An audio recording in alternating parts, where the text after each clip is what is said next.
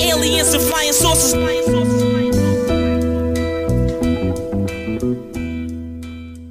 This is all in a loop. Hey, greetings, salutations, and welcome to the eighty-third episode of Two Writers Slingin' Yang. My name is Jeff Pearlman. I'm a former Sports Illustrated senior writer, a former E S P N columnist, author of multiple New York Times bestsellers, and a contributor to The Athletic. The music you're listening to is Croissants from the great M C Whiteout. And this podcast is an ode to writing in all its forms, from sports writing to screenwriting to comics to novels to horrors to whatever genre I'm thinking of. And today's guest is Doug Donovan, the fantastic investigative reporter for the Baltimore Sun, and a man whose recent work on the impact of America's opioid nightmare has been so freaking good. Even Chuck D tweeted it out. And making this one particularly fun for me is a shared history. Doug and I both started the University of Delaware student newspaper, The Review. And during Doug's time as editor, he actually suspended and demoted me. We'll go over that one, as well as an insider's look at the life of one of America's top investigative scribes. All right now, on Two Writers, Slingin' Yang. All right, Doug, first of all, uh, thank you for doing this. Obviously, I appreciate it. Sitting in front of me, which I did text you the other day, is an index card written by you in the year nineteen ninety-three, I believe, in your handwriting, I believe. It says, revoke final editing privileges for one month, remove Jeff from the managing position for winter and one month of spring. This includes pay. And then print a correction. And my, my question for you, Doug, because I remember this vividly, is do you remember what happened? Yeah, I do remember what happened, of course. I I guess I was like in my senior year. I had one extra semester after being editor-in-chief. We need to say oh, the University of Delaware newspaper, The Review. You know, a lot of school universities have their newspapers, and ours was pretty good. You know, I thought we did great work. A lot of great people came out of it. So there was a high standard to meet. So there's a lot of pressure being editor-in-chief. And I do remember, you know, it's the first managerial role you're really sort of thrust into in a professional setting. I mean, I managed like some pizza stores in the summer. That's about it. And so what, what you had done, if you don't remember, Karen Levinson was the features editor for the newspaper, and she had edited a story of yours, or she dared to edit a story of yours more than you would have liked. And we've all been there from the reporter side of things. And, uh, you know, you were a very good writer. I don't remember what her editing was like, but you were not happy with it. I think you initially just wanted to pull the story all together. And then we used to post up the page. We'd print out the pages and wax them onto these, you know, newspaper broadsheet size um, sheets that we would then send to the printer. And those would be what they used to make newspaper. And there was a rule. Once it was in the box, everything was in the box and the top was closed and was being handed off to the printer, the, nothing was to be changed because it had been double checked and triple checked. You know, on these long boards where we'd lay out all the pages, and uh, you had taken an X-Acto knife, I believe, and cut out your, cut out her byline, waxed it, and then waxed it over your byline so that the story read with the byline of by Karen Levinson. And you had done it after the pages, I guess, had gone out, maybe in the stairwell. Yeah. That I don't know. I don't forget the details of that. I snuck in when nobody was there and put, my, put her name on top of mine. Which is hilarious. I mean, it was hilarious at the time, too, but I had to, like, maintain some sense of, like, managerial authority, even though inside I was kind of cracking up about it. Oh, so then the paper comes out, and there's the st- story, and it's by Karen Levinson. I don't remember what the story was about, do you? Yeah, it was about um, I went to Times Square for, for New Year's, and I wrote a piece about being in Times Square for New Year's. And um yeah, the funny thing is, I don't even remember this. So she was livid, and rightly so. And she threw That's right. a chair across the newsroom. And um, I remember that. She was so mad. And then years later, I actually, I saw her on Facebook, and I apologized to her on Facebook, and she immediately oh blocked my. me. Wow. Man, holding the grudge. She was right in her anger, yeah. though. Sure. Yeah. Yeah. Before I get into modern day, the other thing I was thinking of with you and Delaware and back in the day is you and I attended a job fair, the Philadelphia Daily News Inquirer, and we snuck into the newsroom. Oh, yeah. Do you remember this? That's right. Yeah, we had our like package of clips and a cover letter. So didn't we go around and just put them on editors' desks, right? Not only that, we had um we had a bunch of Post-it notes, and we put them on top of the pa- our packets, and we wrote, you should check, you should check out this guy. He's really good. and we and we did a fake a fake signature that you couldn't read. Uh, I do remember that now. It's pretty brilliant. Yeah. Um, I ended up working for the Inquirer right out of college. So I don't know. Maybe that was what got me that, or maybe it was the time when they mistook me for a black journalist when I was a finalist for an internship, a minority-only internship. Do you remember that Is that story? True? No. What happened? Yeah, I applied. There was no internet back then, and I applied for like, right? I mean, that's ninety-two. Yeah. And I was looking for a winter internship. I called the Inquirer, and they're like, well, there's a deadline coming up for a copy editing internship. Just send your stuff to this address, blah, blah, blah. Nobody mentioned anything about it being minority only. And I submit, submitted it, and I got a call, like, you're a finalist. So I got a suit. I got a rental car. I drove up to Philly to take the Knight Ritter copy editing test. And I walk in. I'm like, not that it was a big deal. I didn't care. I was like the only white guy there. It was all black women and Doug, you know. And, uh, I was like, I was like, oh, this is, that's, that's great. You know, this is good for the, for the business and whatnot. But we had strict instructions not to leave this room, and everyone left the room at some point. And I'm still sitting there thinking like, well, I got this locked up. Everybody's left. I mean, you, they told us not to leave. And then, um, the guy who ran the program, I think he was like the international copy editor or copy editing desk, national, international copy desk chief or something like that. Back when newspapers had international desks, comes down. It was, you know, an African-American gentleman, and the look on his face, I just knew right away, like something, I was not where I was supposed to be. He's like, I'm really sorry. I don't know how this happened, but this big mix up. It's a minority only internship. Uh, we're really sorry, blah, blah, blah. You know, you came in under the wire with the deadline, and just nobody vetted it as closely as we should have. Yeah, it was pretty funny. I ended up writing a column about it and got a call from the Inquirer about it, you know, where in which I said, I defend it like that type of an internship. I was like, newspapers need to have these types of internships to increase diversity, because it's still a big issue at newspapers to this day. Right. You know, we just right. don't have enough diversity in newsrooms. So I was not hurt by it in any way. You know, if anything, right. I supported it through my column, and they were very grateful about that. I don't know if that helped me get a job there. Who knows? I just want to say, when I was at the Tennessean, my first job, um, my sports editor made a deal with me. He, uh, his name was Neil Scarborough, and he said, if you work the N A B J, the National Association of Black Journalists, three on three basketball tournament, I'll let you go into the job fair. So he, uh, I worked the tournament, and the next day I'm at the N A B J job fair, just bouncing around from booth to booth, the only white person attending this job fair. And, um, really, I actually made a ton of connections, a ton of connections sure. from that job fair. Yeah. Didn't get a job, but you know, these things happen. Let me ask you this, since we're talking old school, yeah. before I get into your specific stories. Here you and I were, we're these two young, and we're hungry, and, you know, we're sneaking into newsrooms, and we're doing whatever we can to get into the business. Uh, yeah. And now we're twenty-five plus years removed from being those kids. Has it been worth it? For me, it's been totally worth it. I mean, I don't know what else I was going to do at that point. You know, I was the first person to graduate college in my family. I graduated before my brother, and he was older than me. You know, my dad was a, you know, he worked the ground crew at Philadelphia International Airport for twenty-five years. And my mom was like a short order cook at a restaurant, and, you know, that I worked in growing up.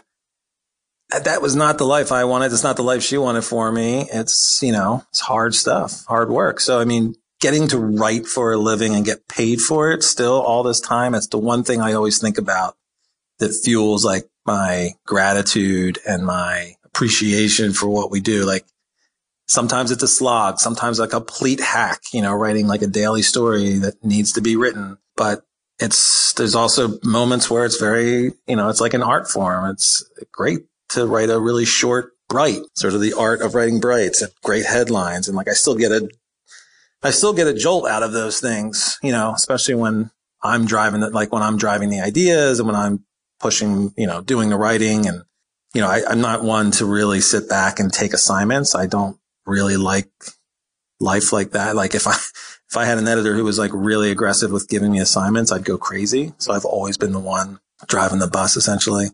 So yeah, I think it's been worth it. I get paid to write for a living and go out and meet interesting people. And like, I remember uh, a lawyer at the Philadelphia, a lawyer of, uh, when I covered criminal courts for the Philadelphia Inquirer in like suburban Philadelphia. And I was covering this really strange trial about these guys that had, these three twenty something year olds who had killed this Dalmatian, Duke the Dalmatian. It was my first front page story on the Philadelphia Inquirer. Biggest story I'd ever covered at that point. And um, this lawyer was like, you have the best job in the world. I'm like, and I always thought like these prosecutors and these defense attorneys had such cool jobs. And he's like, no, you got the best job, man. You get to get the front row seat on all this crazy stuff and you get to write about it. You know, it's just such a great job. And I always remember him saying that. And I always just remind myself that I get paid to write for a living. Is the newsroom still a place? Number one, how often do you even go into the newsroom? And does the, you know, like I used to love the newsroom. I used to love the Tennessean newsroom. I used to love going down sure. and actually watching the paper being printed. Uh, I love seeing my byline in print on a, on a newspaper. Like, do those things yeah. still exist? Does, does the newsroom still feel like a newsroom, like a hub of activity? Is it, I don't know, is it still there? Absolutely. Uh, you know, the Baltimore Sun just moved and created a whole new newsroom that's more suited to the size we are now. I mean, we were in a building that we'd been in for seventy-five years when it was built for like, you know, a news staff of probably five hundred, you know, and I think we're probably down to one hundred now. So we have a much tighter, smaller, but modern newsroom, you know, and it's, uh, it feels that way again. It reminds, like I went into the Minneapolis Star Tribune a couple of years ago. I was in town for something else, and uh, their newsroom was really cool. I, I got that same feeling there that I now get from our new newsroom. It's it's designed in a really interesting way, and it's got all the modern accoutrement, um, like stand-up desks and uh, you know, free coffee. That's all that matters: stand-up desks and free coffee. But yeah, I mean, we still have a pretty vibrant newsroom. I go in every day. I can work remotely when I need to because I've got three kids. So, you know, they've been very good about letting all of us do what we need to do to work remotely. You know, we're all equipped with laptops and iPhones, so we can work mobilely and in the streets and then this, across the city. But you know, a lot of people still come to the newsroom every day.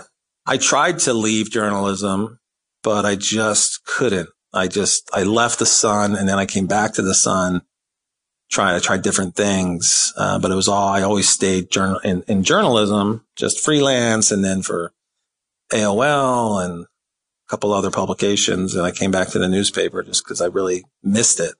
I'd forgotten that you went to A O L Patch, and I, there was a time. So A O L Patch, for people who don't know, is A O L started up these basically community online newspapers all over right. America.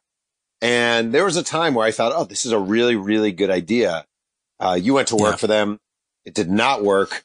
Why did A O L Patch not work? You know, it, it was too big. It really, I mean, they went up to seven hundred fifty sites, and the business reasons behind things they say, like we need to get, you know, national scale and things, words like that. I don't get. Like we had uh, about forty sites, forty-eight sites in Maryland, and I managed twelve in the Baltimore region. So right off the bat, I had like a bigger suburban staff than the uh, Baltimore Sun or any other news organization in Maryland. I had eleven reporters in Baltimore County, one in the city, and then uh, three in a na- neighboring suburban county. And five of those sites were really great. Like they worked best in small towns with, you know, a municipal Uh, structure with a mayor and a council, um, where, you know, you had a real sort of municipality to cover. And where we had that, we had a successful site. People were incredibly engaged on it because there really was no daily news service to these little small towns that were booming in certain suburban parts of Maryland. And we were it.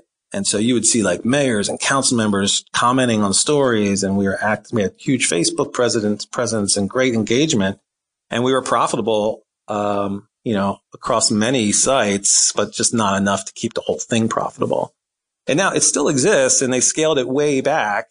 And I think it's doing fairly well, but it's mainly an aggregator with some original content. But when we were doing it, I mean, we had some young, you know, digitally savvy kids who were just crushing it. But the, I mean, the other issue was people were working like twenty-four seven because you know, you essentially you were empowered to own your own news, small town newspaper, which was really fun.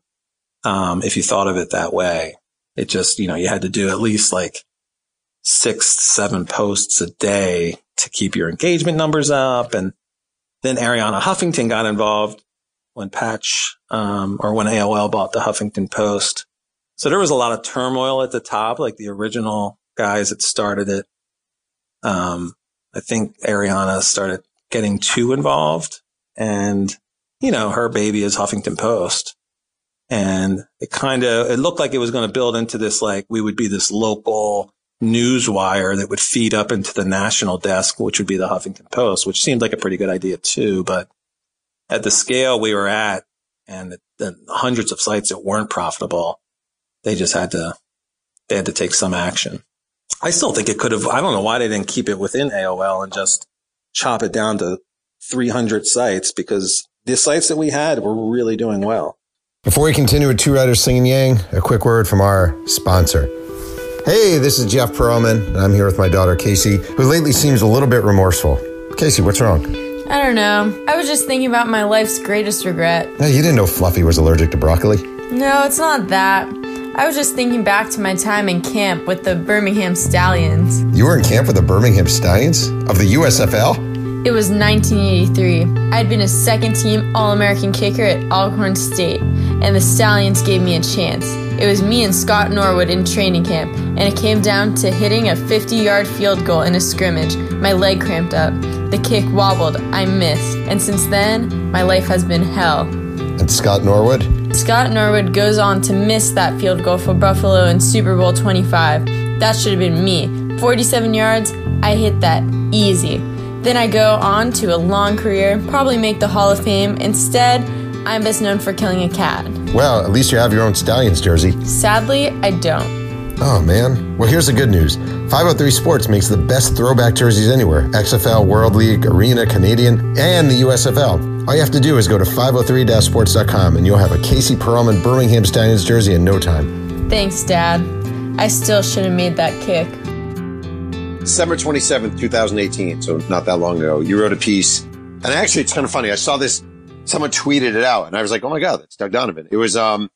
As Maryland's opioid crisis rages on, so does the grief of the families left behind to mourn. I'm just going to read your lead real quick, which is uh when Ashley Mooney-Naglieri learned last winter that her husband was homeless and lo- using heroin again, she got into her car and cruised all night through his Highlandstown haunts, shouting Nick out her window and stopping to peer into parked vehicles. I had heard he was sleeping in cars on Eastern Avenue, she said. She had heard right. Shortly before dawn that cold January morning, Mooney-Naglieri found her frostbitten husband in the trunk of an S U V. He said he wanted help, said Mooney-Naglieri, a Baltimore County Public Schools employee. He didn't want to live like this anymore. Over the next three months, Nick Naglieri did his best to get help, detox, methadone, and rehab. But on April third, the thirty-three-year-old former mailman and father of two boys was found dead with a needle in his arm. The cause, according to the medical examiner, was accidental fentanyl overdose. She wrote this really, really, really, really freaking terrific story sort of about the oh, opioid, the o- opioid tragedy going, going down in your state. How did this even come to be, this piece? Well, first I wanted to say, like, when you talk about Chuck D from Public Enemy retweeted my story, which was like a thrill. I love, I love Public Enemy. Um, my friend Alec McGillis at ProPublica had posted the story, and he has lots more followers than I do. And then Chuck D retweeted his post. So I was very excited about that.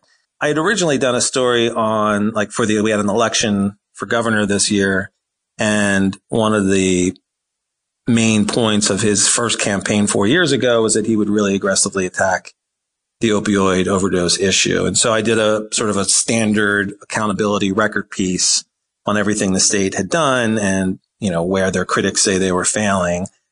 And I wasn't able to get a whole lot of the personal toll into that story. It was much more straightforward accountability reporting. So I had all this leftover stuff where I'd, talking to, I'd spoken to all these parents who's lost children to the overdose crisis. And if you're a parent, it's just it's your worst nightmare, or one of them at least. And uh I just sort of started re-reporting it and took, you know, what I wasn't able to get into the first story to be able to tell the story, because the personal toll is just so huge, and it's national, and Maryland and West Virginia and I think New Hampshire, Massachusetts are really getting hit, hammered with it. So, you know, it just seemed like we couldn't just do one story, a political story on the crisis. We had to do a real personal look at the impact this is having on families everywhere. And to me, the most amazing f- like photo and story. I, you see this photo of this father and a mother with the stethoscopes in their ears and pressed to the chest of this man who has the heart of their son, who died of an opioid overdose. So in Maryland, it's like donations have gone way up because of these opioid overdose deaths. Now, like one out of every three donations in Maryland come from people who died of opioid overdose, and it was like one out of five three years ago. It's the silver lining, I guess, but, you know, to see, like, especially the racial dynamics. You've got a white uh, mother and father grieving, crying, with the stethoscope pressed to the chest of this uh, African-American man from Virginia. And the, the three of them are like best friends now, because he was, he is an amazing guy to even have offered to do this and come up. And yeah, you can listen to your son's heart. That kind of stuff is just unbelievable. How did Ashley come to you, or how did you find her? I started calling around to recovery groups, um, like grief recovery groups for parents who had lost children. It's called GRASP, and it's been growing all across the country.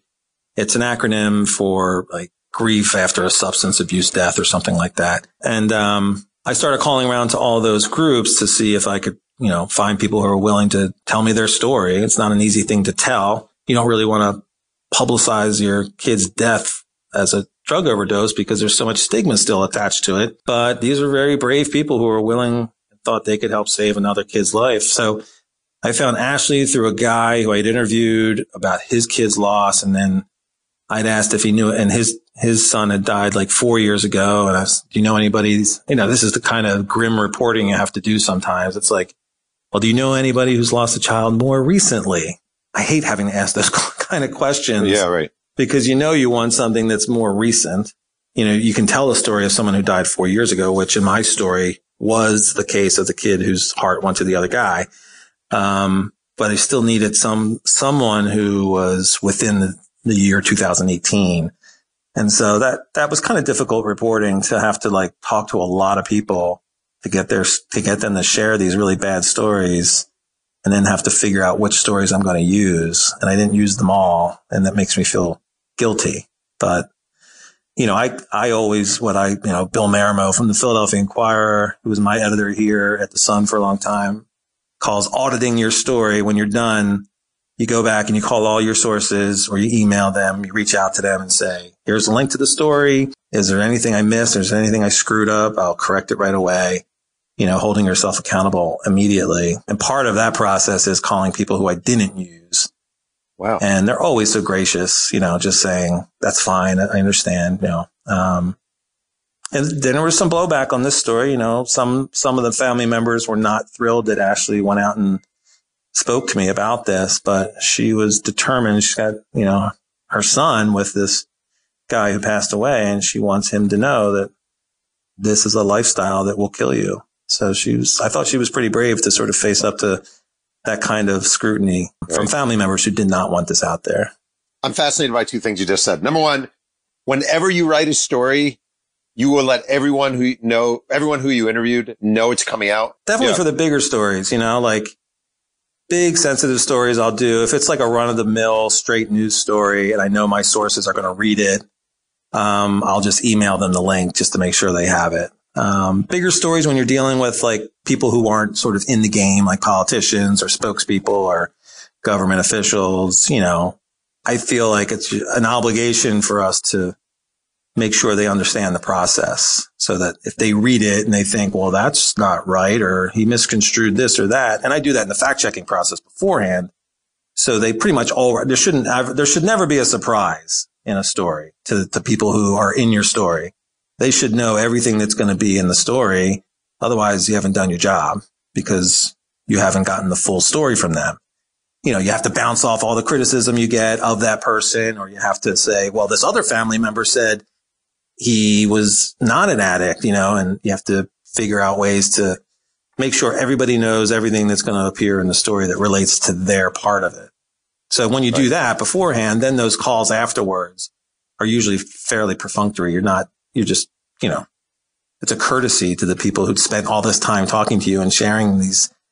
It, it's, you know, otherwise you're just sort of like, I feel like you're parachuting in, getting what you need and leaving and saying, see you later. Whereas we have a role as a, you know, in the community to make people feel like they're a part of the process, because they are. So right. I try to do that, especially with the big sensitive stories like group home stories with foster kids. Anyone who's shared those types of stories with me, I always make sure they have the link and that they get printed copies. You know, I'll drop printed copies off at some people's houses if they weren't able to get them, or if they need more, or I'll mail it to them.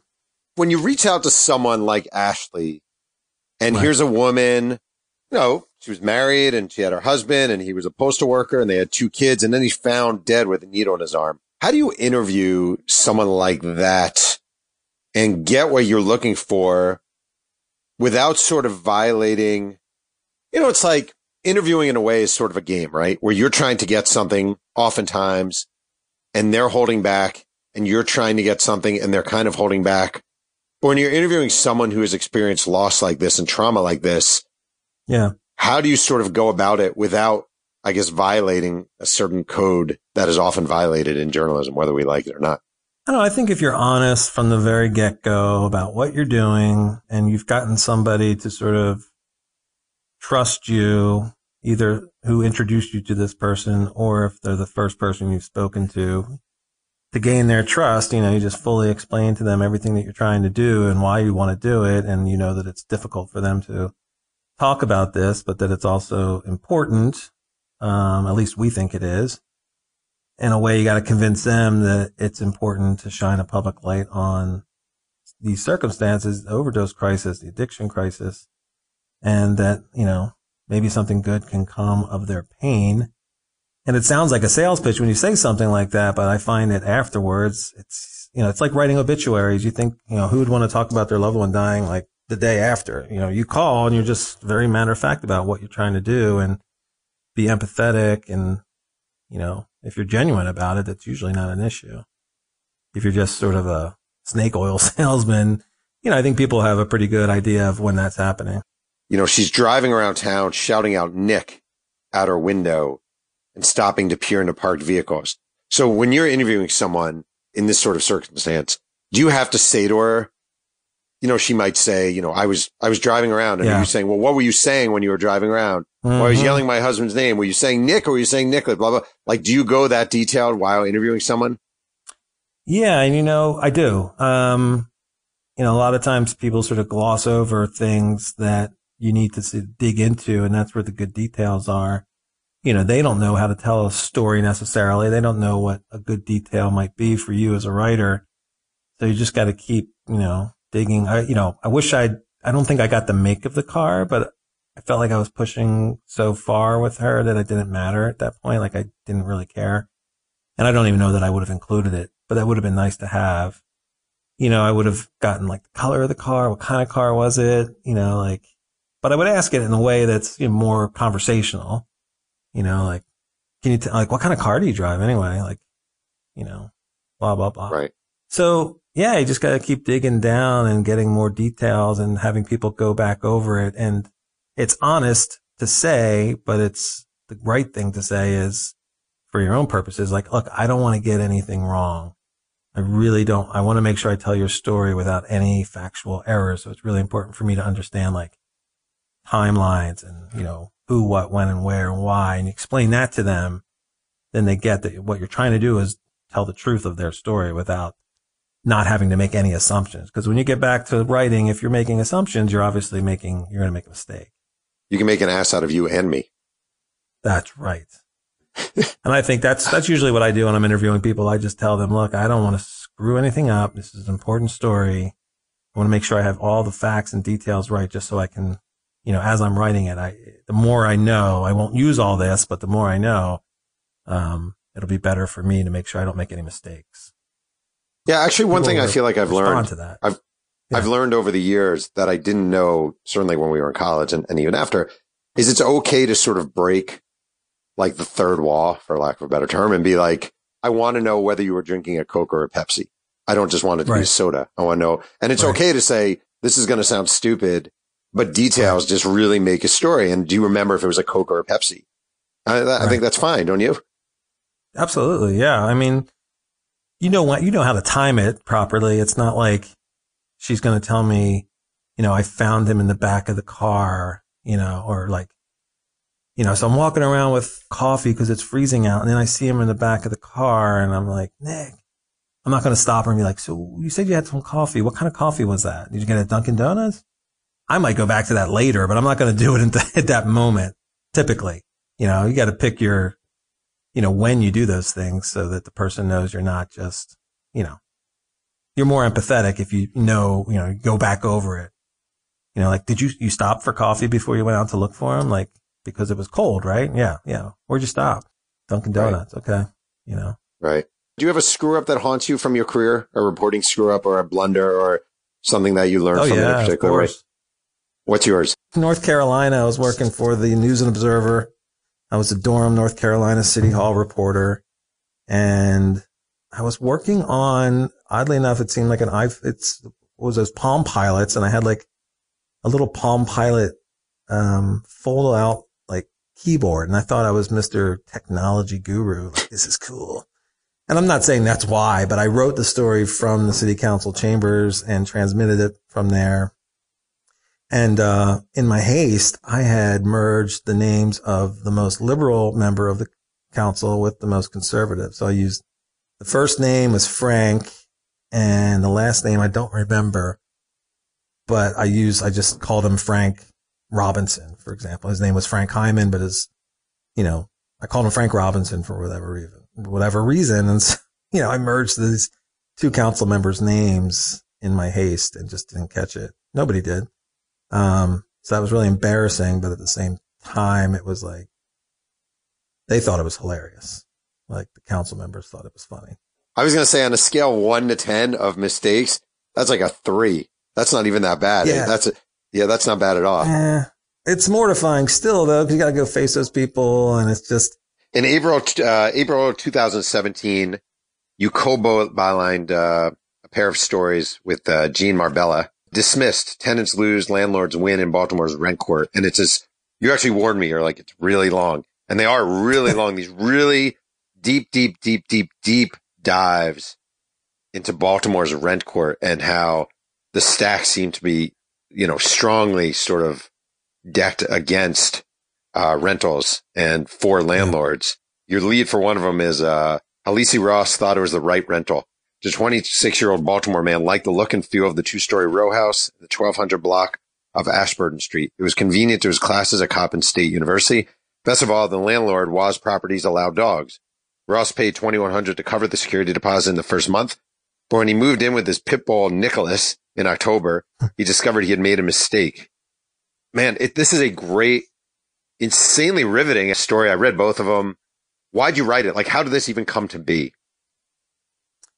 Well, there's a place called Solutions Journalism Network. It's a nonprofit in New York, and we had been talking to them about projects that they might be willing to help fund with different types of um, grants that would allow us to do some, um, you know, community um, outreach with stories and actually sort of push forward on the solution side of things.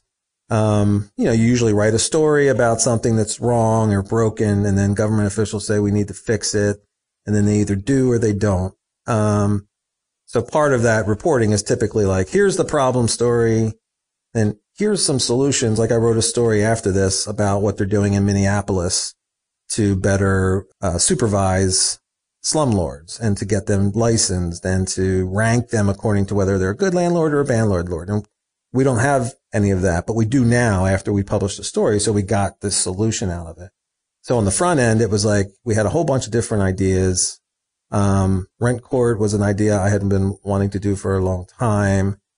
And I had found a guy who had been able to scrape data off of Maryland's judiciary case search, where you can search every case, civil or criminal, going back like forty years. But the search options through the state portal aren't great. So I found a guy who had scraped all of it and found another guy who was able to query it in a way that we were able to search this database in a way we never had to really quantify what we'd been hearing all along is that judges, you know, typically favored landlords. You know, people would say and complain about that all the time, but it was always anecdotal. but the power of like using data and big data sets and being able to explore it in new ways. I mean, that's sort of the transformative part of journalism these days. We were able to really look at more cases than anybody had ever looked at before to show, and to, you know, we didn't know it was going to show this, but it definitely showed that judges inordinately sided with landlords, even in cases where uh, it was clear that they had found safety hazards, essentially. And uh, so that was, you know, we were able to do something that people had talked about for a long time, like I said, just anecdotally, and use data and then really hit the streets.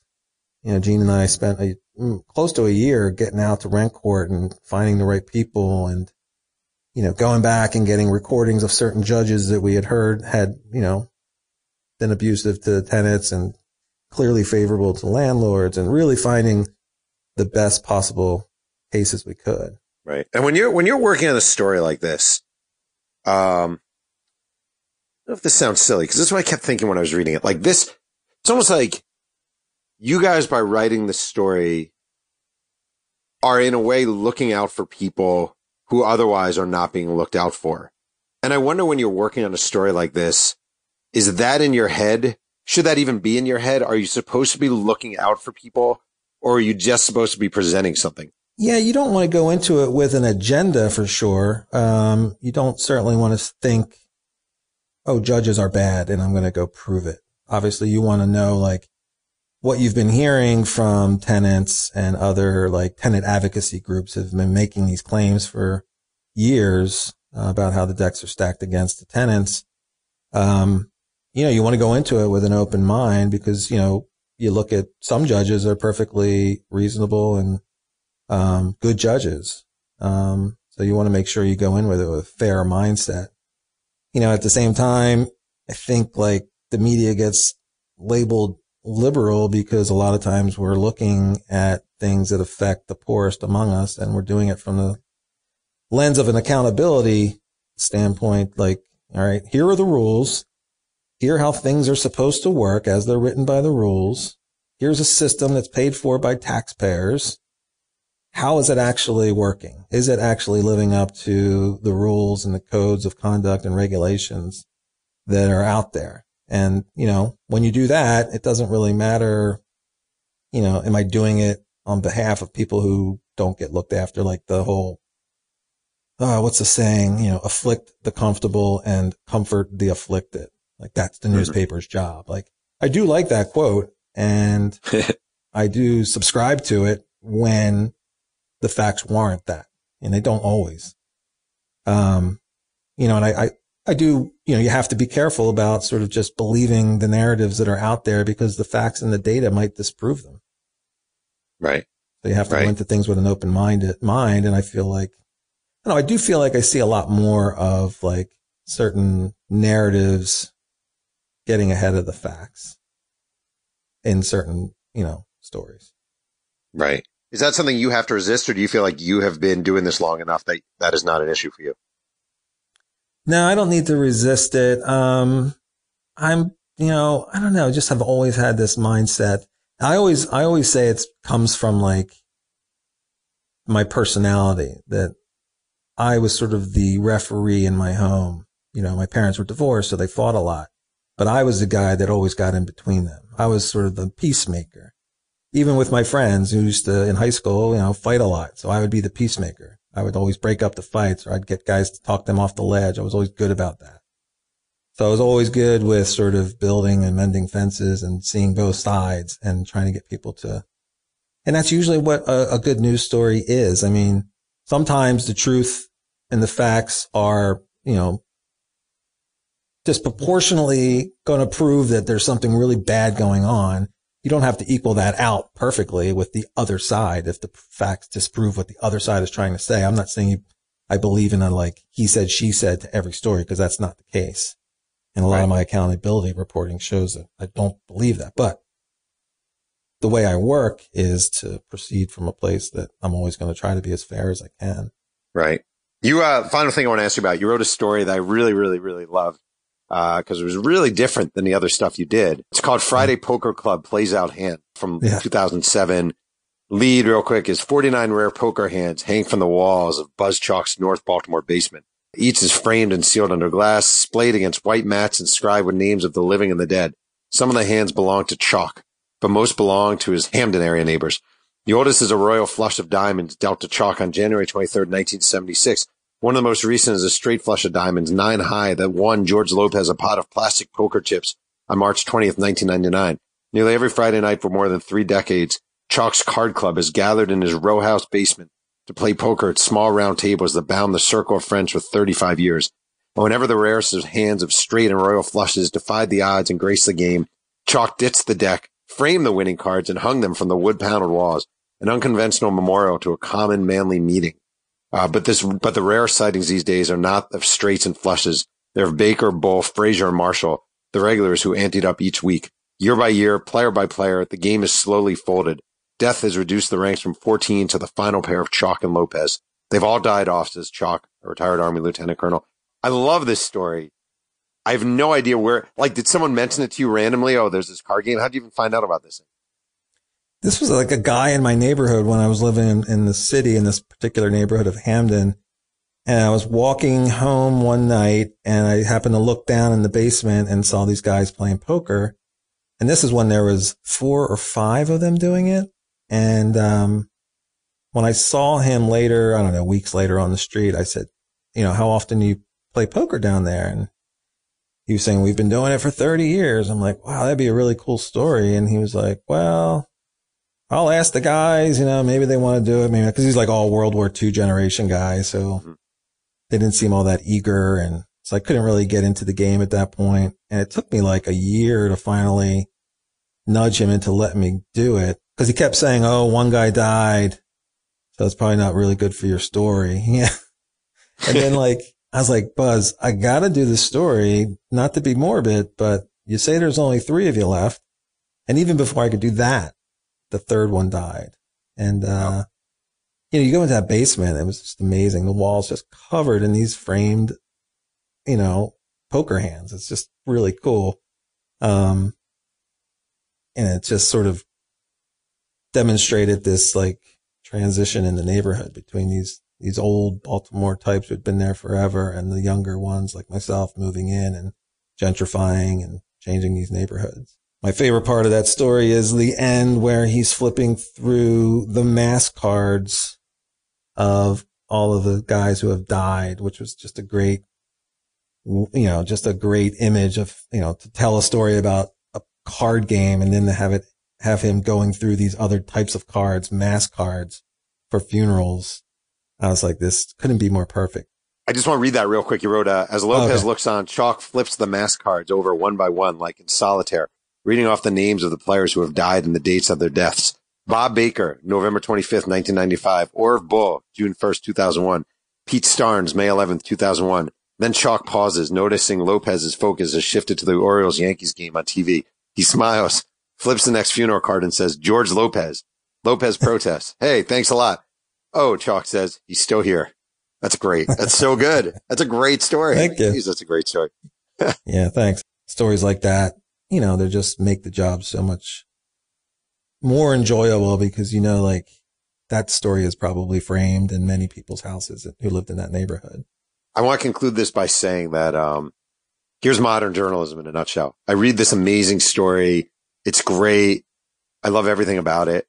And I'm staring, I'm reading on the Baltimore Sun website. And what I'm looking at midway through this story is a photograph of a clogged drain, someone pulling out hair and muck from their drain. And it says, kiss drain clogs goodbye. There's a new anti-clogging drain device that makes these pesky drain clogs disappear. And if I click on it, I can open and try drain sticks for free. Uh, so, uh, uh, twenty nineteen, what can you do? In conclusion, I, uh, I'm so angry. I feel like you took away my pay. I wasn't able to support my family. You, you took away my status. You lowered me from managing sports editor to sports editor. You say you're a great mediator and you're the guy who saw. I just feel like this is unresolved and, and it, it still hurts in a way. So. Oh, now come on. You're, you're, you're a big boy. You're a big boy back then. I mean, I remember you writing a column about being a virgin. Yeah. The funny thing is I wasn't actually a virgin. Is that bad? Don't let the facts get in the way of a good story. Yeah. Well, Doug, I appreciate you doing this. Seriously. It's like old home yeah, week. Thanks for having me. It's always great to hear from you. I want to thank today's guest, Doug Donovan, for joining me on Two Writers Slingin' Yang. You can follow Doug on Twitter at Doug Donovan and read his work in the Baltimore Sun. This podcast is sponsored by five oh three Sports, kings of the throwback sports merchandise. You can visit the website at five oh three sports dot com.